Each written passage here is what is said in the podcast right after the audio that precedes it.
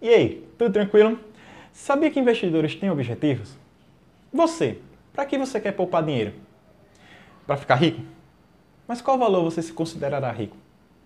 Investidores, eles não investem simplesmente para acumular dinheiro, eles investem para poder cumprir objetivos, que podem ser vários, mas quatro são os principais, que é colchão ou reserva de emergência, desejo de vida, aposentadoria e seguro de renda.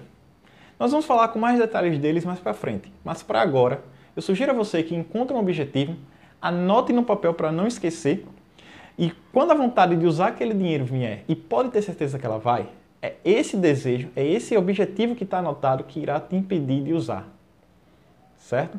Há uma frasezinha que diz, nunca troca o que mais você quer na vida pelo que mais você quer no momento. Ela é essencial. Então, sugiro a você que encontre o objetivo e venhamos conversar. Meu nome é Felipe e esse foi o Finanças em um Minuto de hoje.